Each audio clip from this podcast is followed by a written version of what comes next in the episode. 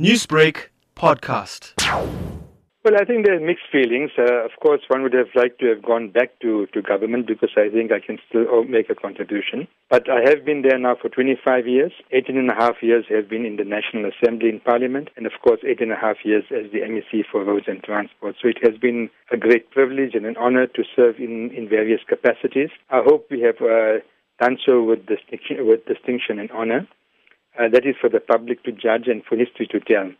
So for now, I'm officially out of government and um, I'm simply Ismail Vadi at the moment. So, what would be some of the most successful changes that you've made in your career which would stay with you, something that really touched your heart? I think the, the most important contribution, really, from an infrastructure point of view, has been the successful rollout of the Gautrain project. It was one of the biggest projects of the Gauteng provincial government, or a public private partnership worth about 30 billion rands. Today, the Gautrain is an established, you know, high-quality modern rail system, 98, 99% punctuality, very high customer satisfaction levels. What it shows is that you can build a high-quality public transport system if the will is there, if the administration is really fully behind it, if there's clean corporate governance, you can really pull off a major project. And I'm really looking forward to the expansion of the Gautrain. The detailed planning has been done.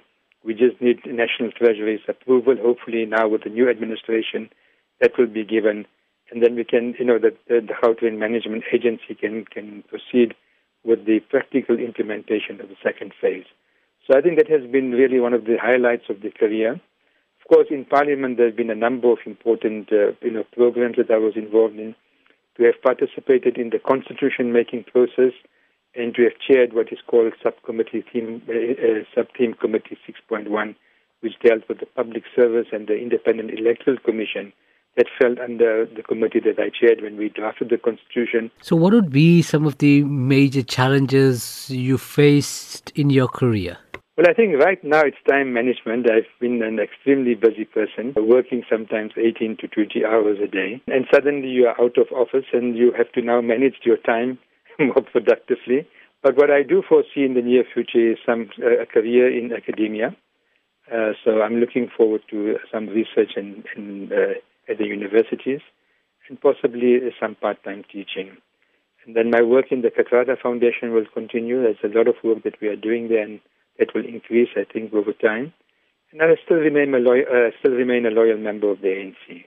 Newsbreak, Lotus FM, powered by SABC News.